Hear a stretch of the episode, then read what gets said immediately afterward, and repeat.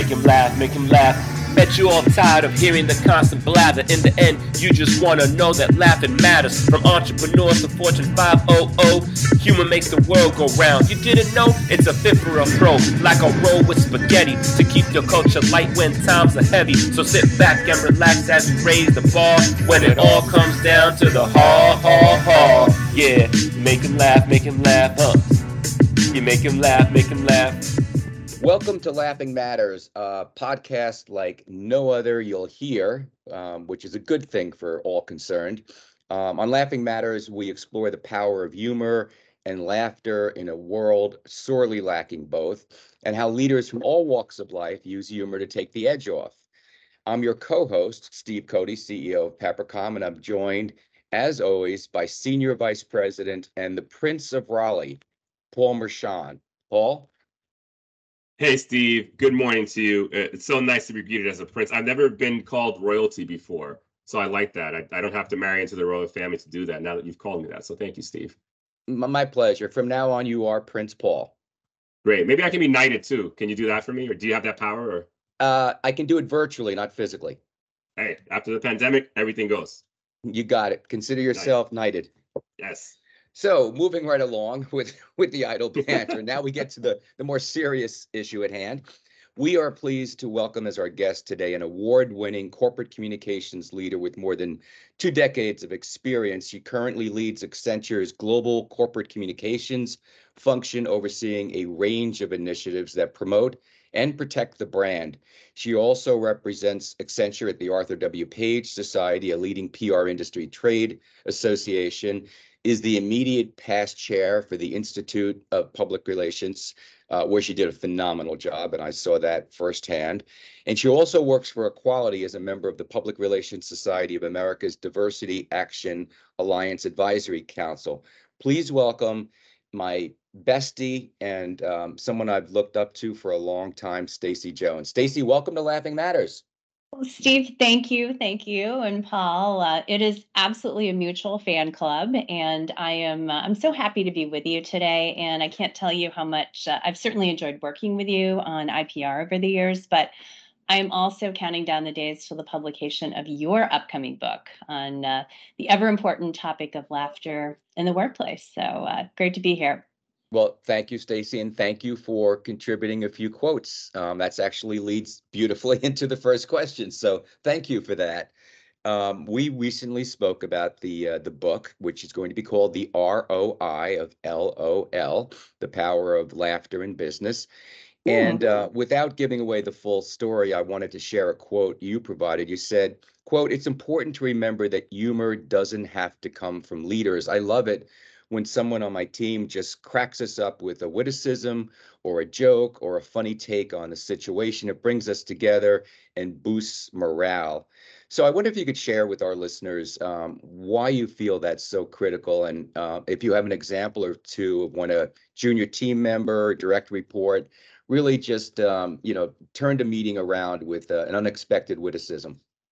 Great. Well, yeah, I'd be happy to share that. And um, just to underscore that, I absolutely believe and committed to good ideas come from everyone on the team and humor should be no exception it really sets like the right tone for an open dialogue and input from people it as you know very well it greases the wheels for conversation in many cases and i was thinking about an example uh, it was a recent work at home friday and we were having very serious very strategic planning call there was a lot of moving parts a lot of input and great productive session, right? And following the session, because we communicate on Teams and on text, I get a picture back and to the group. And I, I was asked permission. I just didn't know for what.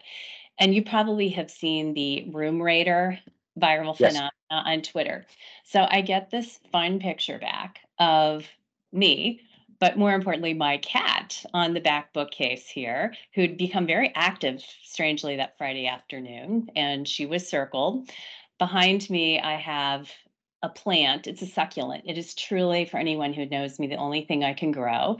And there's there's a headline gardening question mark. I thought yeah, that's perfect.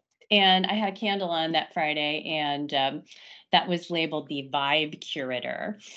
And it was just like really fun that you know we had this moment where we're socially distant. I mean the person who sent it and did the the fun fun take on the room was in chicago. We've we've all been apart during the pandemic but having that ability to relate and you know have those human moments even though you're socially distant we have not let the pandemic take that away from our day to day and um, i love i love the fact that that open dialogue and exchange no matter what the medium is at play Did, um, just as a follow-up, did the Mhm. pandemic accelerate that, um, the ability of your direct reports to, um, in the right way, you know, poke fun at you and, and in the middle of an important meeting? Did that, did those dynamics change as a result of everyone being virtual?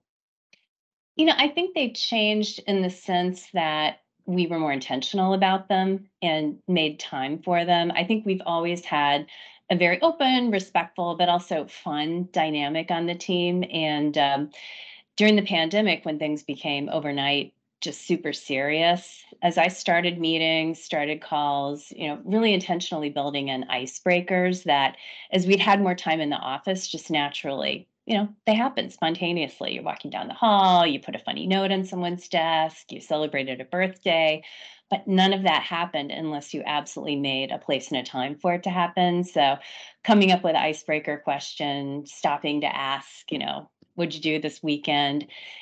It was really more important than ever, but we Mhm. made it not just myself, but across the team. We really made that a priority and put put rigor behind it, but it was fun rigor. It was not a chore, but it made all the difference.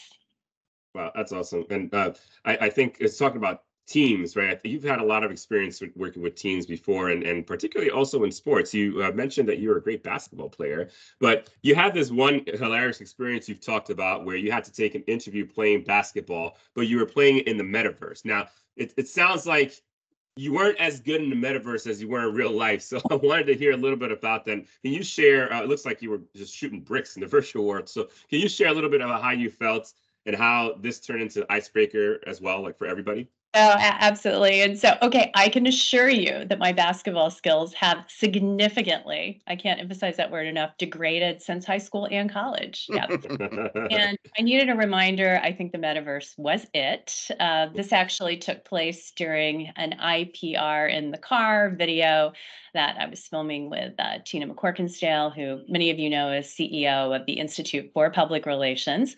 So we were visiting uh, Accenture's nth floor metaverse site, and we were both learning the ropes of how to move in the metaverse and turn and talk and you know try to make it feel natural because it, it's a shift right? You don't just walk in there and feel like you're standing next to someone um, without a little practice. You get that. It does feel very good though. And so somehow we wandered over to the basketball court and our tech team was gingerly coaching and guiding us and i was able to pick up a ball as was tina. Tina is a much better shot than i am just just noting that. And so i literally started shooting bricks and the harder i tried the the worse it got. And so this sort of devolved into uh, hysterical laughter between tina and i and it was really like the start of making the session just flow as it normally would because we do laugh and talk together as we've worked together over the years and uh, it just it made the metaverse very normal and very um, very intimate in the way that you would have a personal conversation sitting in a room. So just took a few bad shots at the basket to get there Are any of those outtakes available that we could uh, connect to our, our podcast, Stacey? maybe maybe we might have technical problems I was gonna say, we'll make you an offer you can't refuse. swag is involved Swag is involved. So, um, as as is the case with so many in our profession, you began life, uh, professional life, as a journalist, and um, you worked for a small newspaper in Central Ohio. And uh, you mentioned that you laughed a lot with your colleagues back then. I know you you've shared with me a couple of really laugh out loud um, stories from those days, and I I wondered if you could you know share those stories and and what you learned as a result of some of those you know uh, unintentionally funny moments, laugh out loud moments. Absolutely. And so, so I'll share one. I was uh, fresh out of Kenyon College, liberal arts, English major, and uh, the newspaper took a chance on me. I walked into uh, a room of highly accomplished J school students who took me under their wing. And maybe uh, it was clear I needed that. His assignment was to interview a nun who was retiring after local nun, very storied career, well known in the community. And from the start of her dialogue, she was clearly stern, a bit imposing, and she was very concerned about the accuracy of the story I was writing. And it's possible she also sensed I was uh, a newly minted cub reporter as well. And from the time we wrapped up the interview, we did it, you know, face to face. She kept back to me, and you know, when this is publishing and what the story is looking like. And so all of this culminated in a call to a very open floor newsroom, as they all are, right? And I, I was taking the call, and a very boisterous, uh, loud newsroom got quieter and quieter. And she was demanding, not asking, demanding that I read her the entire story. And I knew that was not a best practice, even though I was brand new. But ultimately, I, I, just caved and I cleared my conscience. I read her the story. She seemed, you know, as, as happy as as one would be. But of course, my colleagues hold, you know, they heard all this unfolding, and uh, it became both a teachable moment for me, uh, being able to you know, be on display, uh, laugh a bit at myself, learn from it. Obviously, that was uh, not a repeat performance, I'll tell you. And it also actually kind of endeared me to the newsroom and became you know an ongoing joke and uh, good-natured teasing for for quite some time following as a new reporter. And, and I'm I'm I'm guessing that certainly you know throughout your career at Accenture there have been various partners who have said, Stacey, I want to take a look at that article before it appears in print. Get me a copy. it may have happened. Fair once, enough. Once, once or twice, and and and I think Steve, you've had uh, experiences with uh with with with nuns before, right? So I think this also, you know, yes. uh, elicits some memories for you as well. The yes, sternness not, not, and all that, yeah. Yes, not not the fondest of memories, but we'll move on, Paul. well, and, and, speaking of Accenture, I mean, we, um, I think you, you were there for like 20 years. You've been there. Can you tell us a little bit, Stacey, about how you managed um, with a culture attuned to humor there? Was that something that um, you shaped as you progressed there at the firm? And can you give us some examples of how you were able to make humor work there?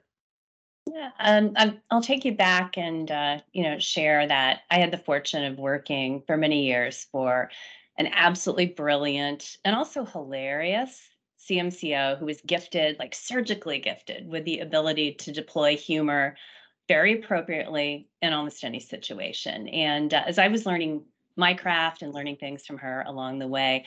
One thing I realized is that finding a good laugh in the day to day was something that almost felt essential, very um, relieving, and made made work just enjoyable, even if you were working on the hardest of issues. So, you know, al- along the way of doing very complex strategic work, we were okay to find that joy.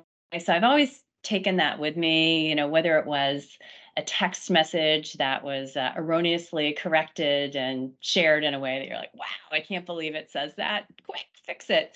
Or uh, eccentric food choices uh, that the team may have made for dinner. There, there was always a bit of joy in the day to day, always humor and, and humanity. That's great. You um you recently announced in PR Week that after you know two decades plus, you would be moving on after June 1st um, from Accenture. And um, obviously that's that's exciting, um, but it's also uh, a little daunting, I would think. I, it would be daunting, I think, for anyone who lives, eats, and breathes mm-hmm. after such a long tenure. So, um, you know, in terms of, um, you know, addressing the unknown, which is what you're addressing right now, how are you um, bringing humor and keeping it lighthearted, you know, in terms of finding the right opportunity um, obviously, culture is critical to you. So, so how are you addressing something that you haven't had to address in more than two decades? Yeah, no, thanks, Steve. That's a great question. And uh, I can tell you, I'm truly excited about what is next and also the new.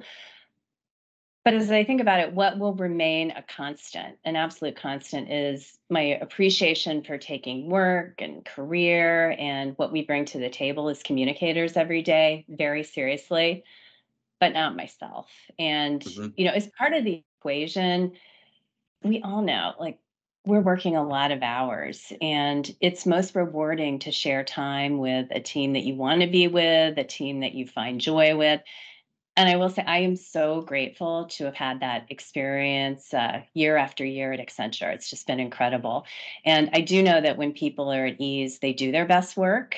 They're free to be creative and they feel a sense of belonging ultimately on a team. And humor absolutely plays a role in getting that equation right so that is what I look forward to taking with me. And it's become part of how I approach the day to day, my personal leadership philosophy, and something that I've really come to enjoy each and every day at work. Yeah, awesome. Stacey, uh, have you seen any uh, great humor in, included marketing campaigns or internal initiatives throughout your career? And this could be like the TV spot, email campaign, news coverage, but anything you, you saw and you feel like, wow, this is really a great use of humor take you back, Paul, um, as I as I think of one campaign that will always, always stand out for me, and it's not new. It is the pets.com sock puppet. And so just looking at that homemade puppet with the buttons for eyes and the cardboard microphone, you know, it was, uh, it was operated, I believe, by a comedian who improvised the lines along the way. So it wasn't even completely scripted it never fails to make me smile. I will still go back and look at the videos. And uh, I am an animal lover. And from the moment I first saw that sock puppet, it really brought to life for me with humor and abandon. This is what my dog or cat is instinctively feeling and thinking. And it just, it was so clever and so funny. Um, I, again, I delighted each time the commercials came on. Um, I remember the puppet on the chatty perch in the driver delivery truck, just going on and on. And another one with the singing when all the cars were pulling out of the garage and going to work, and you know, the animals were looking on as you know how many hours would unfold before their owner would be back. Really, really brilliant. And yes, I did buy a couple of the sock puppets as mementos. Um, the only uh, downside of this is sadly, this brilliant marketing campaign did not translate into commercial success, but it was uh, such a joy and uh, absolute brilliance. Well, th- those sock puppets are probably worth a pretty penny on eBay right now, um, Stacey. so they they are they are emblematic of that whole dot com era, and uh, I agree. Those were memorable campaigns, and you know, I was talking to our colleague Anitra Henry last night about the Super Bowl commercials, yep. and almost without exception, uh, I I thought they they went overboard in terms of being really crazy, really wacky. And we both said we had a hard time remembering what product or service was being sold.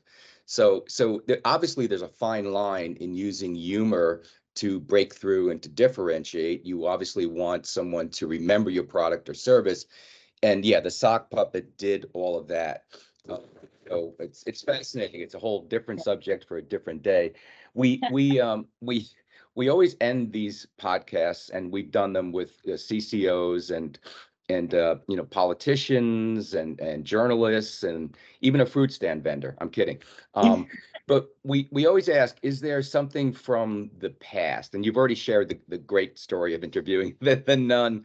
Um, but you know maybe uh, from your grammar school high school college days that you look back now it was cringeworthy at the time but you can look back now and and just laugh out loud about it well i i don't even have to look back that far um, it, it's a great question I, I had a quick memory spring to mind as you were asking it and uh, i i think about some onstage run rehearsals that we did a few years back for International Women's Day. And it was a global broadcast and a lot of choreography, a lot of production. And I was very engrossed in getting all the details right and lining up scripts and checks. And as I was walking around the stage with, you know, a fair amount of senior leadership around, I took a step forward and there was no stage underneath me. I had walked off the stage because the I blame the lighting. That may or may not have been the case. Uh, I probably should uh, blame my complete focus on the script and unawareness of my surroundings. But I went down about three feet. There was nothing Ooh. under the step I took. And uh, thankfully, I was not hurt beyond a few bruises on my knee. Died probably. But uh, the show ultimately went on. But that was literally walking off. Wow. That's very reminiscent of Jennifer Lawrence at the Oscars taking that tumble, and uh, you know she just kind of like walked it off like nothing happened. It sounds like you did almost similar things, Stacey. Far less glamorous, I assure you, but uh, well, that that's but all. Uh, true. I, I think everyone can relate to that. Um, Mhm. whether or not we've been on stage or not, we've all tumbled, we've all fallen, we've all tripped, and it's it's how you recover and how you handle it with with grace and aplomb is which is what you do naturally. And I just wanted to thank you so much, a for for being you know a friend, and for doing such a phenomenal job with IPR. And I wish you the very, very best with um, your future. I know you'll land somewhere very important and make a very important contribution. So I cannot thank you enough, Stacey, for sharing your time today with us. Well, it's absolutely my pleasure. And uh, I love the work you do and how you do it with humor and humanity. So, congratulations on the upcoming book. And I can't wait to read it. Well, Thank well, you, thank you. You will, you will, uh, you will be asked to pay full retail, Stacey. As long as I get a signed copy. Yes. Fair enough. Paul, do you, you want to do the sign off for us? Absolutely. And in, in the name of humanity, as Stacey mentioned, thank you everyone for joining our Laughing Matters podcast.